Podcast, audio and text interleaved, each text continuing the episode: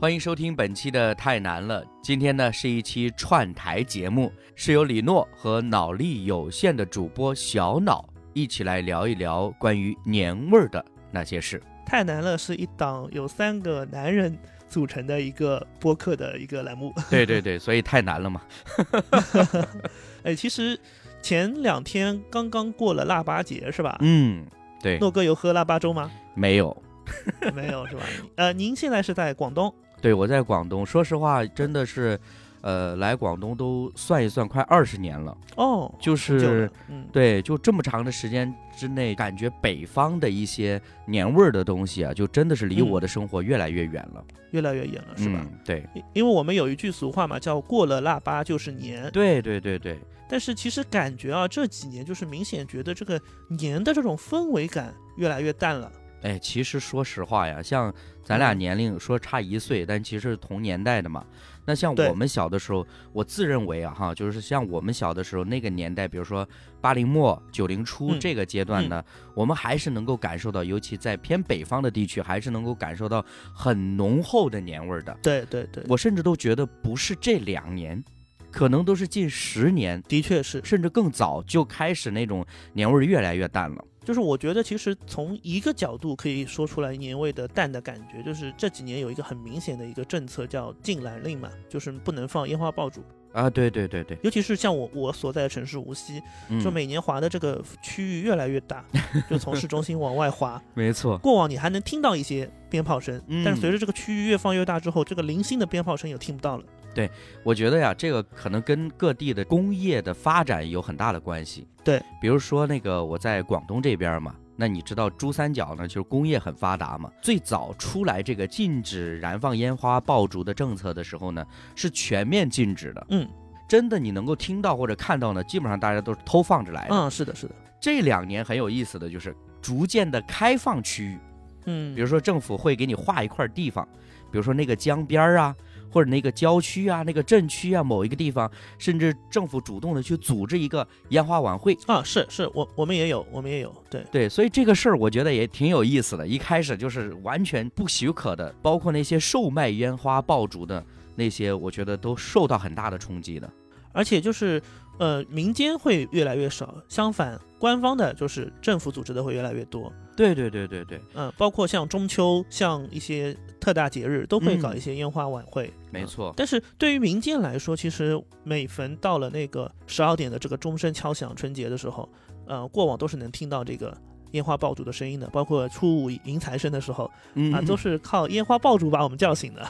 对。其实你不要说是听到这个声音，嗯在我们小的时候，我们是亲身参与的。啊，是到了晚上十二点的时候，或者说十一点多那会儿，嗯刚看完春晚，对对对，就一家人就是说穿的暖暖和和的跑到门外去，特别是买那种挂鞭嘛，对不对？而且最有意思的是，我估计这个你也干过的事儿，就是放完的挂鞭一定有一些没点着的嘛。啊，大家偷偷再去点。对你得把它收集起来，然后就是过年的这几天呢，你随时就可以玩一玩 是的，是的，啊，我我小时候玩的最多是那种摔的那种炮啊，摔炮炮，，对对对对对对，嗯对嗯，对，那个也玩挺多的。嗯然后我小时候我记得还印象很深刻的一件事情，就是我有一次放烟花，嗯，然后那个就是那种就是呃举着的，然后往上冲的那种，顶部就是这么冲出去，然后在天空上绽放开。对，哦，就是那种手持的烟花棒嘛，对对对对对，还挺漂亮的，小朋友玩的挺多的。但是嗯那一天好巧不巧，然后那个掉下来的火星嗯，掉在了我的衣服上，哦，然后那时候穿的是那个羽绒服，那他就 那个火星其实不大，但是在手腕的地方，他的那个羽绒服和火嗯星嗯烧在我的手臂上。哦，呃，我的手臂到现在还有一个那个疤，但但是除了当时哭一哭之后，我嗯后来还是就是很小嘛，擦干眼泪，还是去看烟花了，就觉得还是挺开心的。这个就是过年的印记啊。对，就是一看到烟花爆竹，你会想到小时候被烧伤的事儿，但是呢，嗯，又还是觉得挺开心的，就是只有到了过年才会。对，对不会觉得很难受啊，或者说很惧怕呀什么的。对，不会不会，就是我觉得小孩子的就是那种对于这种美好事物的这种，没错，没错，没错，没错。所以这几年没有烟花的时候，其实是会觉得挺失落的，而且这是一个很大范围的一个声音的消失。没错，再加上呢，就是我们之前过了一个比较特殊的一个一个阶段吧，对对对，一段时间，所以呢，相对来说大家都是比较拘谨的一种生活状态，那就不要说是过年了，就连日常的这种社交活动呢都已经减少了，所以我我也在想，会不会也因为就是经过那个阶段，就导致大家又重新要去追溯小的时候那种特别热闹的那种氛围。对对对，的确是。诺哥，你老家是哪边？你说来广东啊我，河南的，对你你们那时候小时候是一个什么样的一个过年的习俗？我其实印象真的不是很深。我自己印象当中，什么时候会意识到要过年了呢？就是我父母开始炸东西的时候，啊，就是在我们老家呢是会炸很多，比如说会买那个鱼回来，然后把它炸了，油爆的鱼，比如说买一些鸡，啊，然后也是炸，嗯，然后买一些这个萝卜，当然冬天因为北方嘛，这个蔬菜什么的都比较少一点，所以都是白菜、萝卜之类的。然后呢，就萝卜呢早早的就买好了，然后那个时候就开始洗了、切了，然后炸萝卜丸子。嗯就是一旦我发现我父母开始做这个了，我就比较明显的感觉到要过年了，然后呢就会。偷着在旁边，比如说炸一块，然后吃一块儿啊这种 偷偷。捏一块。对对对对，我我也会，我也会。嗯像我们这边的话，其实，呃，江南人嘛，有一道那个菜叫熏鱼，其实，但是我们方言会把它叫成鲍鱼。我小时候一哦。直以为这个、这个鲍是油爆的鲍，但是我一直以为是和那个海鲜的那个鲍鱼 哦。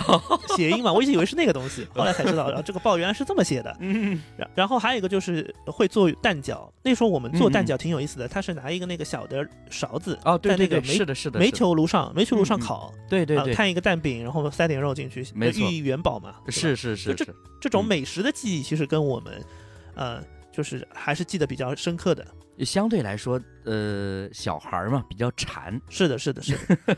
然后还有会买一些那种什么瓜子啊，什么那种炒货，对啊对对，也会比较多。对对这个也会的，嗯，嗯，然后我记得就是那个时候你刚刚说到的穿新衣嘛，小时候真的嗯嗯是一年一套啊，没错，没错啊。虽然有时候也不会说是买什么好的名牌，但是一定是要买新衣服的。对对对，我记得无锡有一个那时候有一个商场叫做红梅市场，就是嗯它是类似于有点招商城的这种概念，就是那种可以还价还到杀半价，可能还能再杀一半的那种、那种场地。但是 嗯我们小时候很多衣服都会在那边买，嗯所以嗯就是你你一到那个时候啊、就会那个去去那边买衣服嘛。我记得我买衣服的时候，我我我小时候还特别心善，嗯，嗯我有一次我爸妈买衣服给我还价嘛，嗯，人家开那个一百六，呃，反正后来还到最后是什么一百六十三，嗯然后然后我爸就是硬要给他再再砍掉一两块钱，他就喊喊了一百六十一。嗯，我小时候又不懂，我就觉得嗯哎呀，你不要再杀人家了，太惨了。我说你你就一百六十二吧，然后人家商家也挺会的，就说哎那那就听小孩的一百六十二吧。我爸也没没没法。哎呦，现在想想我怎么真傻哦。这个呃咱们是确实是对这个这个这个所谓的价值没有什么印象，但是对对对，你说到杀价呢，我就突然想到，因为在北方呢比较流行的一件事儿叫赶集，嗯，那么当然呢，比如说逢初一十五呢，其实很多地方都有集的，是的，但是一般到过年的期间呢，这个集就比较大一点儿了。嗯，所以呢，那个时候也有印象，就是父母会带着你啊去赶集啊等等。因为我小的时候，我父母一直是做生意的，啊，所以你可想而知，基本上是没有所谓的节假日的。对对对你你想，父母带着你出去玩啊什么的都不可能的。但是呢，比如说逢过年的这个时间呢，他们就会比较有空了。比如说带着我们去赶集呀、当然带着你去赶集，其实不是为了带着你去玩儿，基本上就是什么呢？带着你去买一些过年期间要呃用的，比如说一些礼品呐、或者一些食材啊、等等这些，因为可能接下来要去拜年了嘛。是的，是的，是的，你去拜年的时候要带礼品的，嗯所以基本上都是这样。但但是呢，我就很享受那个氛围。当然呢，你说这个讲价是什么的，我通常也不参与，反正爸妈给钱。对对对，就是我们只顾玩。那个时候我可能，我刚刚说的故事就是我可能年纪稍微长大一点了，然后开始有点有点这种意识，但是呢，嗯对对对就好像好像对于杀价的这个事情不敏感。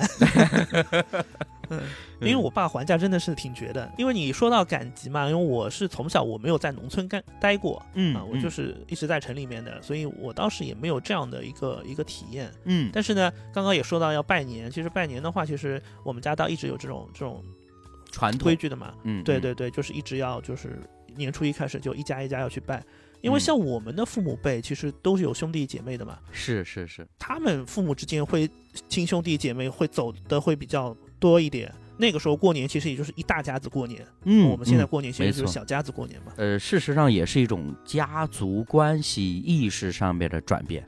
对对对，那个时候我们通常还比较在意说啊，一家人呢整整齐齐的在一起，尤其是呢我们的祖辈还在的时候，是是，爷爷奶奶或者外公外婆的时候，那么基本上呢，呃，都要聚集在老人的身边，这样子呢，让让老人享受一个天伦之乐嘛。是的，是的。嗯我记得我们这边就是我父母是兄弟姐妹四个，然后他们都是各自是四个，而且他们都是最小的。那无锡的话，除夕叫做大年夜，然后小年夜是除夕前一天，是这边方言的叫法。那我大哦年夜的话，就会会去爷爷奶奶家，就是伯父啊、姑妈啊，跟我爸这边一起。嗯小年夜嗯的话呢，会去我外外公外婆家，然后舅舅啊、姨呃姨妈啊什么的，嗯几家人家小孩会凑在一起，很多年形成了这样的一个传统。但是等嗯到长辈故去的时候，这个传统就就就就基本上消散了。然后像我我的几个姐姐嘛，哥哥姐姐他们都是成家在外面，对，就是对对对我们家就是我虽然我虽然是无锡人，但是嗯好像这些人的另外一半都没有本地的，要么什么东北的，要么上海的，要么南京的，要么武汉的，所以他们现在出去过年。也会一年隔一年，比如说今年在无锡，明年可能就跑到外地去过年了，对对，那就是大家都凑不起来了。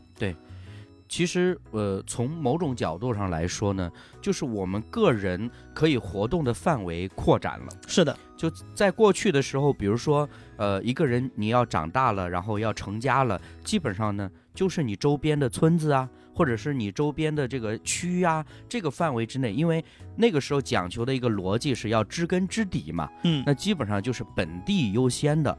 那么找到一个条件合适的，然后呢，就是相处一下就可以了。但是随着就是经济上面的有所发展之后呢，大家就是活动的范围扩展了之后，慢慢的大家也发现，哦，原来我是一个无锡人，我可以在广东生活，或者嗯我是一个河南人，我可以去东北生活。就是原来大家这种这种观念上就被打开了，以至于说，就是我们呃不再局限在过去的那个范围之内了。是是是，空间逐渐被打开，所以嗯就是也许也不是说一定要那种传统的这种聚在一起，可能就是天南海北。对，而且还有一个点，是因为所谓的科技发展之后，我们的通讯手段越来越丰富了。啊，没错，对，就导致说我们会觉得这种即时的通讯、快捷的通讯可以代替了我们日常真实的接触和交往了。是的，是的，但事实上呢，我相信每个人都会有类似的体会，就是人越不在一起，就越不想在一起。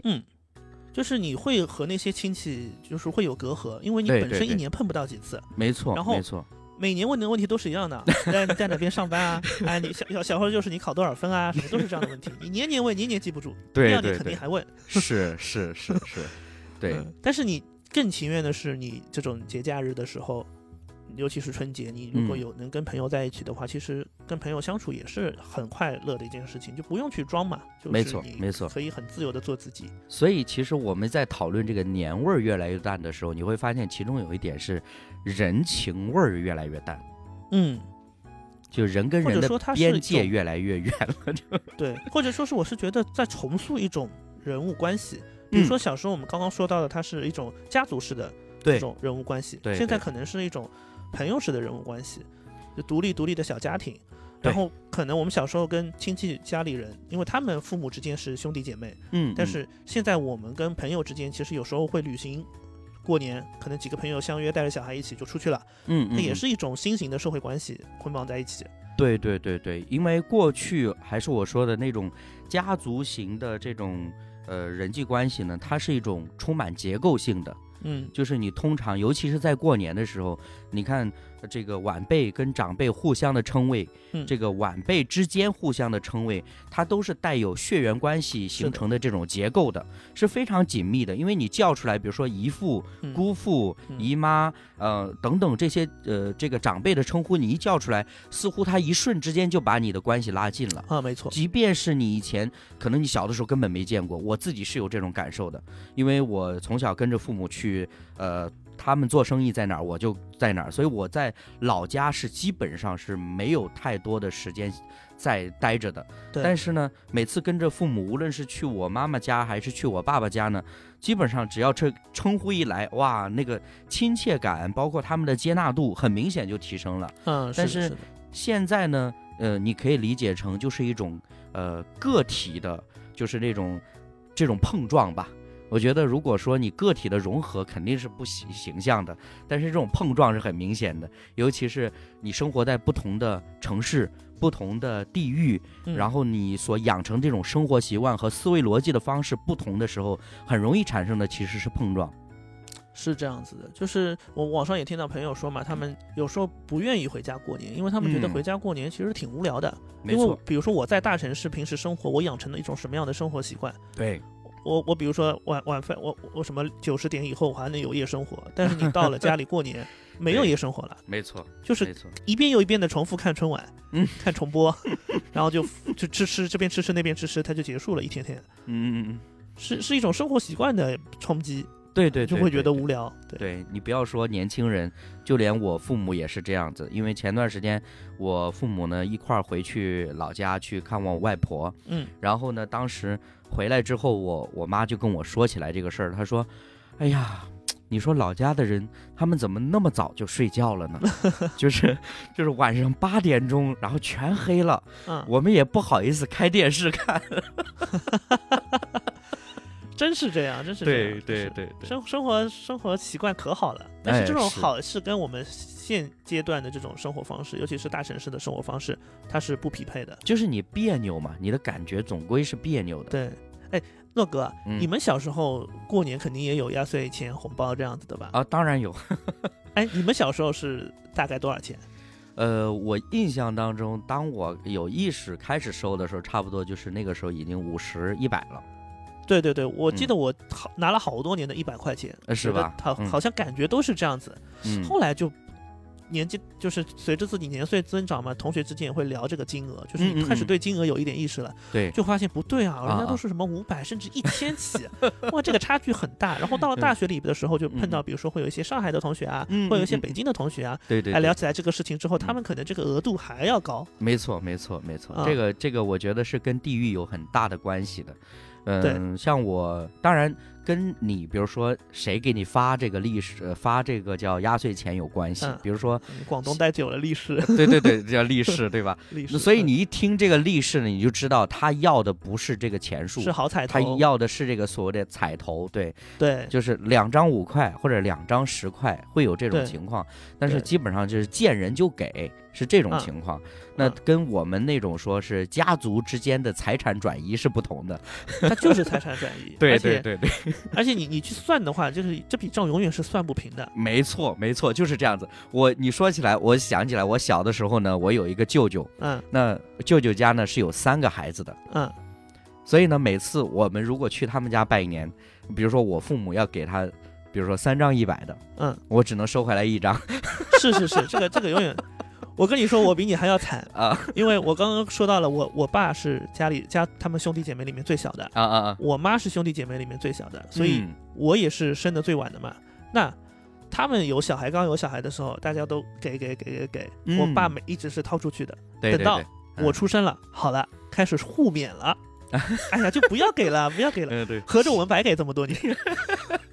呃关键这个事情历史它又重演了，你知道吗？嗯嗯嗯，等到我我我们这一辈开始生小孩的时候，又开始反正不知道哪个好事者又开始给了，给完等到我生完小孩之后开始互免了，合着我们当了两代冤种，这个确实有点过分了。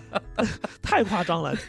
但是从我们的角度来说，那我给出去也就给出去了，因为我觉得嗯过年就像你刚刚说的立誓，对吧？对对对，是个好彩头，我觉得也应该的。我我其实是想给的，但是我父母他现在想法变了，他就说干嘛给啊？给了每次都嗯收不回来。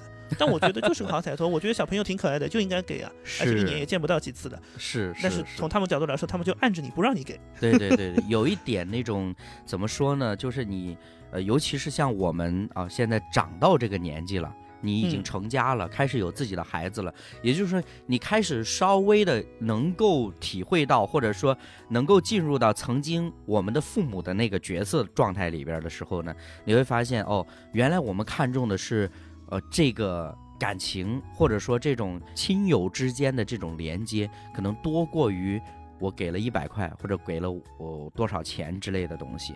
对，你比如说，你刚刚讲到说，可能北京、上海的朋友，包括我知道东北的朋友，那个夸张到一个地步，有人是塞银行卡的。我的妈！这个事儿我想想，我就觉得，哎呀，这确实是有点太夸张了。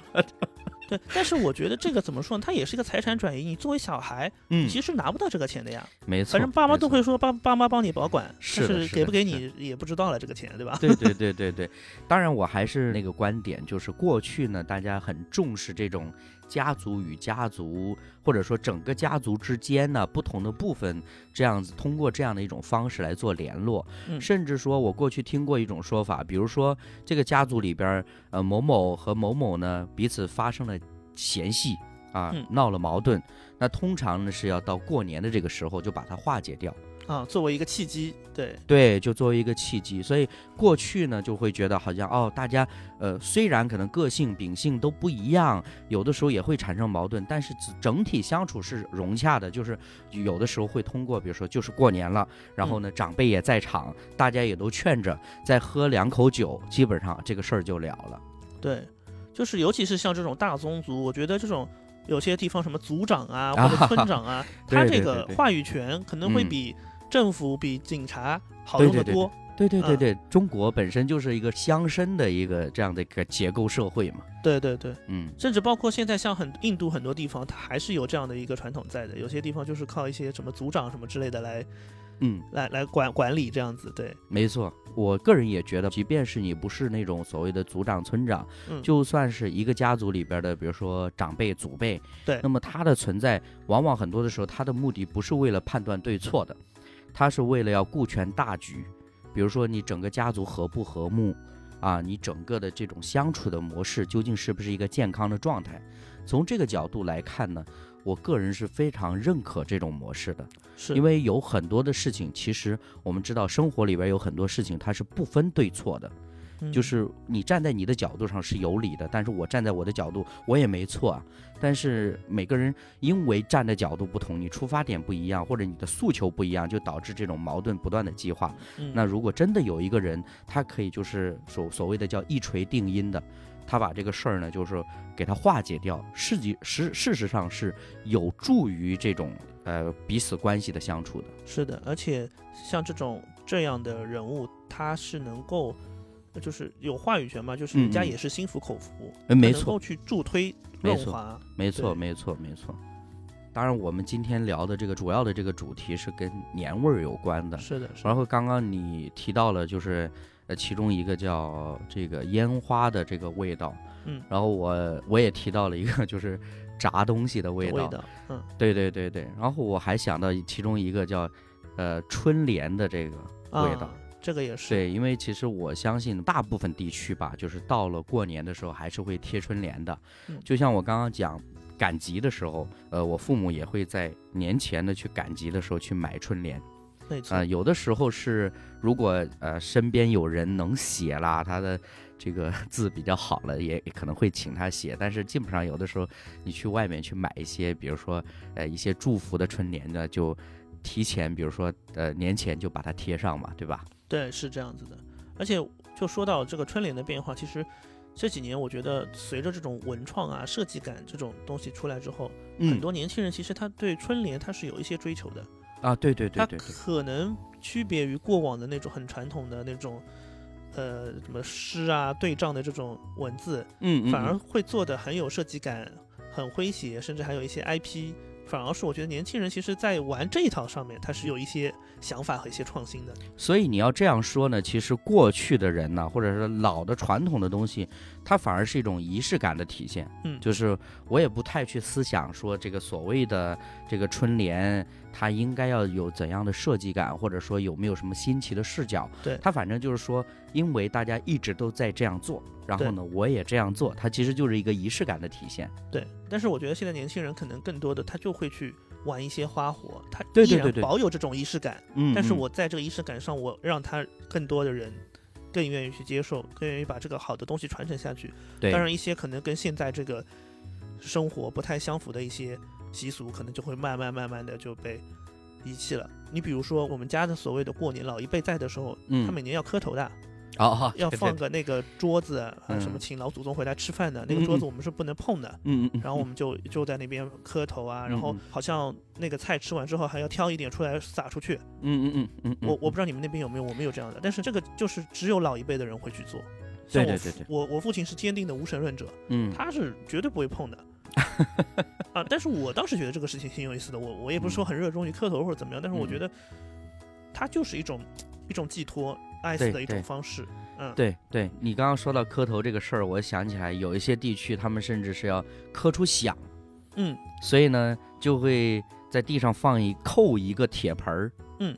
啊，磕头的时候就得 扣磕在这个铁盆儿上，看谁磕的响，像嗯，也有这种情况。对对，嗯甚甚至有些有些城市有些农村的，它的过年其实有祭祖的意味在的嘛。啊，是的，是的，没错。对，包括呃，我可以这样讲，几乎北方的大多数的这种所谓的呃，就是过年的习俗都跟祭祖或者说敬神是有关系的是。比如说刚刚我们提到炸东西这件事儿，嗯那我我不知道，就是你你小的时候会不会有？像我小的时候，我也被我父母训斥过，就是他们在炸东西的时候，你不能高声细语。哦，我倒是没有印象哎。北方是有这个风俗，从小我都不知道为什么，我以为他们不想让我在厨房待着，生怕我偷吃。后来呢，我长大之后呢，我真的去研究一下这个事儿，我才发现呢，就是传统的这种炸东西的仪式呢，主要的目的之一是为了敬神，嗯，就是我炸这个东西，它会产生香味嘛，对吧？对。那这个香味呢，首先是敬神，让神来享用的。哦如果呢你在厨房里边高声细语呢，就会把神仙吓走。吓跑哦，当然，我成年之后，我想到这个事儿，然后我写终于知道为什么的时候，我又觉得为什么这么幼稚，就是神为什么会被人的声音吓跑？这这种事情其实它不能细想嗯，就很多东西你一代一代这么传承，嗯。我们也一代一代这么接受，而且对对对对，过往的很多东西，它的一些学识啊，一些嗯受教育程度都不高，他愿意去听信这种，愿意把这种寄托在这边。其实我觉得也不是一件坏事。嗯就像可能西方有基督教，有对吧？天主教他们这种，其实信宗教对于他们来说是不是一件坏事？是反而是有有，就我们说举头三尺有神明，对对对有一种制约在，呃敬畏之心嘛，嗯，对，有敬畏之心，对。对对对，除了法律之外，还有一样东西去去去约束着你。其实我觉得这个也是我们，呃，中国传统思想里面的一种约束嘛。对对对对，当然，呃，我刚刚也举的这个是其中一个例子，包括我们小的时候有一些所谓的，有一些地方什么杀猪，嗯，然后那个猪头你要煮了之后，很多是也是要祭拜之后，然后才分的。呃，这些其实都是贯穿在里边的。当然，你提到那个关于信仰这个问题，嗯我自己的观点呢，我还是会觉得中国人的信仰相对还是比较，嗯，怎么说呢？缺乏体系，啊，对吧？因为就是我们的这个民族很多，教文化就是这样子。对，文对化交对对对融也很多。之前历历史上一一会儿有焚书坑儒，一会儿有嗯罢黜百家，独尊儒术，一会儿又三教合一，对吧？儒是释道，对，这个这个经历的这个朝代民族又很多，对吧？一会儿是北方当权，一会儿南方当权，一会儿嗯又是对吧？嗯，这个这个变革太多，太庞大了，只能说所以你会发现中国人的消化能力真好强。是的。啊，就是现在，尤其是现在民族大融合之后，对对我们对对对，反而看到一些很民族的、很少数民族的东西，反而嗯是嗯真的是很羡慕他们能够传承下来。相对来说，对对嗯对对对。对，当然我们觉得我们汉族自己的东西，反而保留的越来越少了。所以你回过头来再看，我们今天讨论年味儿这个事儿，跟中国人的信仰的逻辑也是有直接的关系的。是，今天我们为什么缺乏这个年味儿，或者说过去为什么那么重视？你会发现，我们小的时候仍然还在传讲关于怎么驱赶年兽的事儿啊，对，啊、其实或者说，放炮，它就是一个驱赶年兽的方式。对对对对。那事实上，我们从中国的历史的史书上边是几乎很少去看到有强调这件事儿的地方的。虽然这个传统似乎是一直有的，但其实是没有一个所谓的正统的历史是呃一直流传去记载的。那你就会发现，它是应着时代的需要出现的。嗯就好像在汉武帝的时候，儒家出现了，但对于他来说，他是一个当时他的权利的需要之一。所以其实我们的年代，我们小的时候那个年代，某种程度上再往前倒一辈，比如说我们祖辈那个年代，他们其实是有心灵的这个空洞的需要的。嗯但是呢，因为呃，可能大家众所周知的一些原因，我们就会发现说，呃，有一些地方是被强制性的人内心的这种心灵的渴望要被压制下来。我们要更多的关注到你看得见、摸得着的一些东西上，就是那种唯物的那种东西，你要非常强调它。所以就导致说，哎，等到这个稍微有一些扭转和开放了之后呢，我们又重新的燃起了这种，就是对于一些呃神明啊，或者说在嗯信仰方面有一些，尝试或者突破的一些对对对对嗯对，这个就是很明显的一种年代的记号。但是到了现在，比如说刚刚这个呃小娜你提到的关于年轻人呃去贴春联的时候，就特别的所谓的叫设计感，呃设计感嗯，或者说很注重它要表达的含义等等，你会发现又是到了我们现在一个阶段，就是我们不太尊重所谓的传统里面它究竟是什么意味。嗯，为什么窗帘呃为什么春联一定要是红色的呀？对吧？为什么一定要是红底，然后黑字？后来你会发现出来了金色的字哦，嗯原来是为了发财，对吧？对对，就是有这种文化会带给你的这种东西，嗯会逐渐的，就是有一种润物细无声的感觉，就把你改变了。是是，嗯，对吧？说到金色的，其实你发现年的味道不重，年初五的味道味道特别重，哎，对对对对对，这个发发财贯穿古今啊。没错没错。所以你看，每到过年的时候，我们的华仔都非常忙嘛，就 对对对对，恭喜你发财啊！是，就是你但凡超市里面可以唱、唱一一整个年。嗯对对对对对。所以最近大家都在说这个华仔要觉醒了。嗯，是的，是的，是的。嗯哎，说到歌曲嘛，其实嗯还有一个绕不开的话题啊，就是嗯春晚。而且对对对每年春晚都会有一些经典的台词啊，经典的话题。但是它只局限在那么短短的二十多年，差不多是的，是的，二三十年吧。嗯这几年，尤其是这么我们年轻人长大的这几年，就是看的越来越少了。虽然我还会看一看，我也还会看，但是怎么说呢？就是年年看，年年失望年。年骂。而且记忆点的确不多。你就是小时候我们看到的一些相声小品，你到现在你都记得住，嗯但是你这几年你想有有一有经典台词，真的是想不起来。嗯，就是有点像什么呢？小的时候呢，我们看春晚，有点像那种特训班。嗯就是我们在学校里特训班，说你参加了一个礼拜的特训班，然后你掌握了很多新鲜的知识，嗯，对你来说是很新奇的，然后你也觉得很有收获。对但是后来的这个就是春晚的这个节目呢，有点像是什么呢？回顾，啊、就是把一年的梗融在一起。就是考点回顾，对对对对，就是帮你回顾一下这个学期你学了什么。什么东西？是是是感觉我们都都经历了一遍的，其实都都是提前预习过的了。对对对对对对，你对我的成绩也没有任何帮助的。是没错没错，基本上就是因为你很明显的，你看，直到现在那些二十年前、十多年前的那些，尤其是语言类节目，它仍然被大家广为流传，嗯那你就。足以证明他们的那个作品是能够经得起时间的这个打磨的。对，而且还能焕发新生机，跟现代的没错很多东西结合。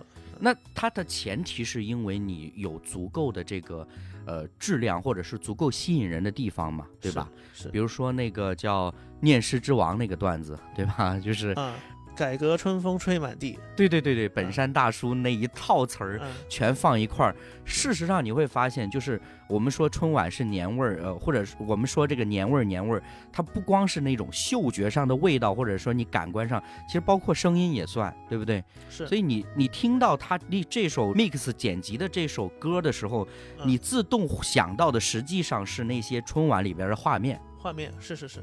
我我记得我们小时候全家一起在看春晚的时候，那时候我很小，嗯然后他们看赵本山看的哈哈大笑，捧腹大笑。我们那个时候对那种幽默感，那那个阅历肯定是不够的，你 get 不到那些点的。所以我记得我姐姐问一句：“哎，你怎么还不笑呢？”我心里想说我在笑什么？但是后来长大之后，配合一下渐渐的你懂了，然后嗯你再回去看的时候，真的很好笑，而且，有些点其实你不知道。你比如说，嗯呃，九八年的时候，风景这边独好，它还还有很多政治隐喻，对不对？没错没错，那个时候候我们是不知道的。哎，你后来回去看的时候，哇，原来真的这个本事真好啊！是是，哎，说到这儿，我突然呃意识到一件事儿，因为我是北方嘛，就是这算是如果按秦岭淮河算哈，因为嗯很多人都在纠结你们中原人称什么北方嗯，但是就是我觉得我作为北方人，基本上春晚，尤其是语言类的节目，我。大部分在小的时候我也都能看懂，虽然有一些更深层次的意思我不明白，但是你会不会觉得你，比如说你作为这个江南地区的人士，呃，会不会有一些梗、一些包袱，你是就是不能马上的 get 到的？呃，我还好，因为我从小还蛮喜欢曲艺类的东西的，包括相声。哦，对我还好，但是你想，你刚刚说到南方，其实嗯我现在对于你身处的位置来说，我们也嗯是北方。啊，那倒是，那倒是，对，所以这个东西其实也很难去界定。那我觉得很多还是跟自己的个人的爱好会有些关系。像我小时候我是看春晚长大的，尤其是相声啊、小品啊，嗯对对对我对这个东西的喜爱程度是比较高的，所以我、嗯。我没有那么排斥。当然，我对于上海很多海派的东西我也很喜欢，因为我们嗯。的方言体系非常相近，我们的生活习惯也非常相近，包括嗯。最近繁花大热，就是对于我来说是真的太喜欢了。嗯，嗯，那嗯所以无论是这种南派的文化，或者说是北方的东西，我我感觉都没有特别排斥。包括您现在所在的这个广东地区，嗯，我小时候候是看 TVB 长大的，哦，我我们都称自己叫 TVB 儿童，所以所以我我我我对粤语也是能够去去去了解，然后对于。呃，港澳的文化，尤其是我们小时候追星，其实也都是追的很多港澳台的星。嗯我发现我嗯对于文化的接受度还真的挺宽的，接受度嗯挺强的。所以你会发现呢，就是像我们这一代，或者说我们再往后的一代的呃人来说呢，它就出现一个状况，就是我们接受信息的范围不断的在扩大，是，以至于呢，我们这种互相的比较也会越来越多。那为嗯什么我刚刚提到这个南北方差异呢？是我最近才想通的一件事儿。呃，因为我们太难了的节目里边，其中有一个老广嘛，我嗯就是辉哥是老广，然后呢，嗯我们就跟对对，我们跟他聊关于这个所谓的年味儿的时候呢，他就说我们小时候真的没有这种看春晚的概念。嗯，当然呢，我以前其实了解过，比如说呃叫广东地区吧，对，就广东地区通常到过年的时候，比如说呃香港 TVB 有一些跨年的晚会啊等等之类的，他们就会很喜欢看，因为这个语境是一样的嘛。没错，都是讲粤语的。那么另外一件事儿呢，他就说到了除夕晚上，我们还可以一起去逛花街呀。啊，广东的花，对，因为我来了广东之后呢，慢慢的适应了这个呃一些习俗之后，我也是每到过年期间，我都很想去逛花市。啊，就是入乡随俗了啊。对对对对，我真的觉得说，作为一个北方人来说，当你发现你在冬天的时候，在深冬的时候，你还可以看到各色的鲜花的时候，那种心情是不一样的嘛。当然现在已经习惯了，这这个倒无所谓。但重点是什么呢？就是说你会慢慢感觉到，哦，其实这种逛花街跟家人相处的方式，也不失为是一种好的形式。嗯，再加上呢，我们现在对春晚又那么失望。对吧是 就是好像也没有值得期待的，再加上呃等等啦，就就你你春晚还有回放嘛，对吧？现在有的时候我要是跟我太太说，哎呀，咱们再等等吧，看看有没有啥节目，她就说明天还有回放呢，就是就是那种状态。现在获取的渠道也很多，小时候你可能直播不看，你就你就看不着了啊。没错，现没错在就是你就算不看，你那个短视频也会逼着你看。而且还有集锦，对对对对对，各种剪辑，各种奥创，呃，B 站上面好多啊，所以你不愁看不到。没错。所以就是当这种信息源越来越多的时候，我们那种对比就马上出来了。嗯，那就很容易去说，哎，这个到底好不好，那个到底好不好？嗯再加上，尤其是这几年吧，就是国内这种喜剧类综艺嗯，突飞猛进的发展，对不对？是是是，尤其是江浙地区啊，就是这这种综艺做的很多。嗯，然后呢，大家难免就会有一些比较，对对吧？就说，哎呀，这个春晚小品为什么不用这个？嗯，对，甚至会有一些疲劳，对吧？就是我嗯笑不动了，他上一句我都知道他下一句要说什么。是的，是的，是的。所以，所以其实你会发现，就是我们真正需要的不是笑，虽然虽然我承认，也相声、小品它的主要目的是笑，嗯。但是我自己哈，我自己只我只讲我自己的感受，因为嗯小脑你说你也喜欢听相声嘛，嗯，对，然后呢，那我就想，我经常听郭德纲的相声，对，而且是老的相声，嗯，就是一他一个段子我已经听过十遍、二十遍、三十嗯。遍，不知道多少遍了，但是我还是会笑。我有的时候我会尝试去理解这件事儿究竟是怎么回事儿。是，后来我发现其实是节奏的问题。嗯，对，大师的节奏，对对对，我需要的不是他那个包袱，他设计的怎么样，对，而是他的节奏。然后呢，当当他有足够成熟的技巧，嗯可以把我带进他的节奏里边的时候，我会发现哦，原来其实要笑真的不难。不难，就虽然你知道这个包袱是怎么回事儿，是的，是的。对你同样一段传统相声的脱妻献子也好，什么也好，对吧？我们不同的人讲出来，那个韵味真的是不一样。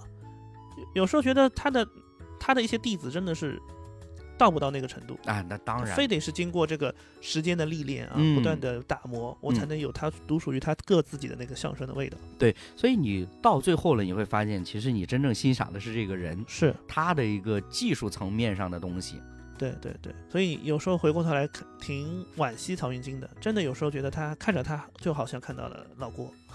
嗯、怎么说呢？我觉得嗯众说纷纭，对吧？嗯网上其嗯实这个观点也各有呃自己的角度。那嗯我也会觉得，或者曹云金就需要经历呢，至少他现在没有放弃相声。他没有放弃。对那如果等到德云社，或者说是等到老郭离开，嗯，那他自己也得到一些历练，那至少他基本功已经打好的，对这个我相信大家都是公认的。对。嗯，二三年的时候，他还翻红了一下呢，对对对在互联网上，在直播上。直播相声直播，哎，突然间又火了，啊没错我觉得也挺好，说明说明他的实力啊还是受到很多人的认可的。对对对对对，嗯所以你会发现，你看我们讨论的很多东西，是首先这个人物他立得住，他经得起我们的这种推敲，包括我们说，你看过去在春晚舞台上大放光彩的，无论是赵本山、嗯黄宏、巩汉林、赵丽蓉老师等等这些，他们的人物本身，他们的塑造能力、表达能力是首先得到大家的认可的，没错，其次才是他们表演了什么节目。是。就是信念感很强，他们一对对站上去，我们就信，我们也信念感很强，就是互对对对相相信。对对对对对对 嗯，对对对对。哎，其实今天还聊了还蛮多的，就是我们对于过年的一些习俗的变化，一些啊春晚的一些回顾，那些声音的消逝，都聊了好多好多。是，其实我觉得感受还是挺多的，但是呢，年味虽然和过往有点不一样，但是我们还是得往前走，这个年还对对得过，还是得还得过出新意。对对对，哎，诺哥，你觉得未来啊，就是我们这一代人，甚至是千禧后、零零后，嗯，就是你，你觉得你对新的呃时代的这个过年还有没有一些什么其他的期待呢？说实话，如果是二二年，呃或者说这个就是前两年，你问我这个问题，嗯我大概没什么畅想。嗯，但是呢，随着去年这个 AI 的崛起，嗯，我意识到一件事儿，就是说，哎呀，我们这个真的是叫科技改变生活，会不会我们将来都去元宇宙里边过年？就是啊，就是 宇宙大联欢。对对对，会有一种平行宇宙的，用科技的力量去改改带来不一样的体验。对，毕竟人家联合国都已经说这个除夕这个 当成这啊，个对，是是，世界的这个假期，的节日对对对对，所以从这个角度来看，因为其实是呃，我们也能感受到，最近这几年虽然春晚的节目呃总是差强人意，但是呢，嗯，这种国际的连接也是越来越啊强。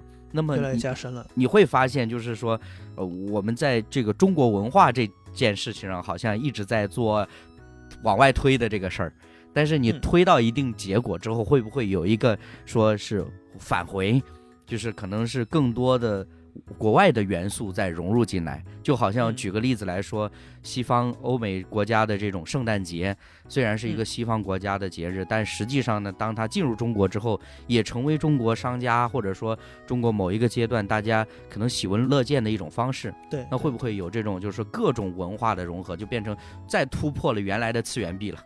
嗯，就造出新的节日出来了。对对对赋予的意义就不一样。虽然有些东西它很商业化，嗯但是商业化它也是一种生活。对对对，因为有一个核心是因为我们现在习惯了商业化，就好像，我们现在最习惯的是去便利店、去超市买一个不用讨价还价的商品，但是我们的父母就是非得讨价还价。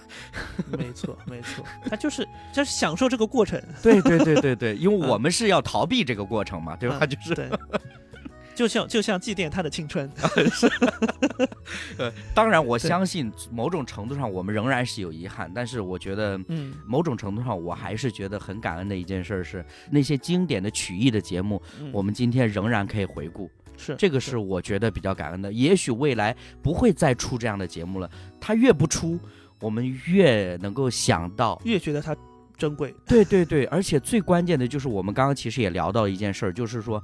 当你想到这个小品片段的时候，你想到的不仅是春晚舞台上那个场景是怎么样，你还想到了你小的时候跟家人相处是什么样子的啊？对，是的，是的，那种场景就是其乐融融的感感觉，就特别怀念。对对对，也许是因为珍惜，所以我们更怀念。没错，没错，没错。然后我又想到，就是过往嘛，像我们父母。他们真的是能张罗一整桌年夜饭的，但我觉得我们我们已经没有这样的能力了。我们现在预制嘛，对对，都是不只是预制吧，就是你你没有这样的经历。你比如说像我现在就是到这个时间点我。按照小时候，我们其实都在等过年、等放假的嘛，嗯嗯，对不对？对。但像我们现在打工人，真的是我早上六点多钟出门，嗯，我我正常情况不加班，我到家也要七点多钟。对对对。那我是没有这个时间精力说去真的去哎采购年货啊，准备菜什么什么做这种事情。嗯。所以，所以我我觉得于我来说这件事情是是挺可惜的，就是他没有在我身上传承下来，甚至因为我跟我父母是住在一个小区的，嗯，就是我。周末我会回去蹭饭啊！我平时我吃吃在公司食堂，我平时也没有说这个施展厨艺或者需要我做做饭的机会，所以久而久之我是丧失了这种能力的。嗯嗯嗯嗯，我相信我这样的人不不在少数，尤其是城市里面。嗯，我觉得基本上大多都是这样子了。你没有发现最近网络上开始流传一种做菜教程的视频吗？嗯，就是十道菜一锅出。多可怕的事！对对对，所以其实就是像你描述的这种，真的是因为我们当下这个群体吧，我们面对的处境的问题，我们没有所谓真正意义上朝九晚五的作息这样子的一种状态，以至于我们缺乏了经营生活的能力。所以是的，你会发现很多东西我们都在凑合，我们都在将就。嗯，那为什么大家？强调仪式感，是因为你没有办法维持，所以你才要强调嘛。如果你的每一天的状态是一个很正常的，说是很有仪式感的，或者说我们很看重一些，比如说家庭关系啊，或者等等之类的，那你不必要去强调，因为本身你每天都在做的。对，所以我想的就是，我们小时候我们的父辈，他们用一桌这样的菜。或者说用一道道这个美食来连接我们这这么多人，它是他们他们的一个过年的方式。嗯，那我们这种新的人类、年轻的人类，我们能不能用我们的方式去去？创造一个属于这代年轻人，说是未来年轻人才有的过年仪式感，并且能留存下去。我觉得这是我可能目前我没想到，但是我未来我一定要去追求、去去去发现的这些事情。对，是这个我对于过年的这个向往。说的肤浅一点，就是这个过年期间给孩子们准备了一堆梗。我记得刚刚互联网这个生活开始的时候，那个时候就已经开始传，比如说八零后、九零后能给孩子留下的遗产是什么呢？来，孩子，这是爸爸曾经用过的六位的 QQ 号。QQ 号。我我已经算比较晚的了，我我我只有九位。当然，其实这个东西都是一种调侃，但是实际上来说，你会发现，当这种调侃充满在我们的生活里边，也体现出一种我们本身对生活的无力感。是，当然，你提到我们能不能给孩子留下什么，我觉得这个是特别宝贵的，就是我们开始要意识到有这个事儿，而不是一种被。所谓的哈，我是说所谓的奶头乐文化的侵蚀，导致你都完全没有意识再去把控自己的生活。是的，是的，我觉得消失的年味就是一种消失的把控感。对对对对对对，所以我们在寻找年味、找寻年味回归的这个过程当中，也是找寻我们对生活的掌控感。嗯，总结的特别好。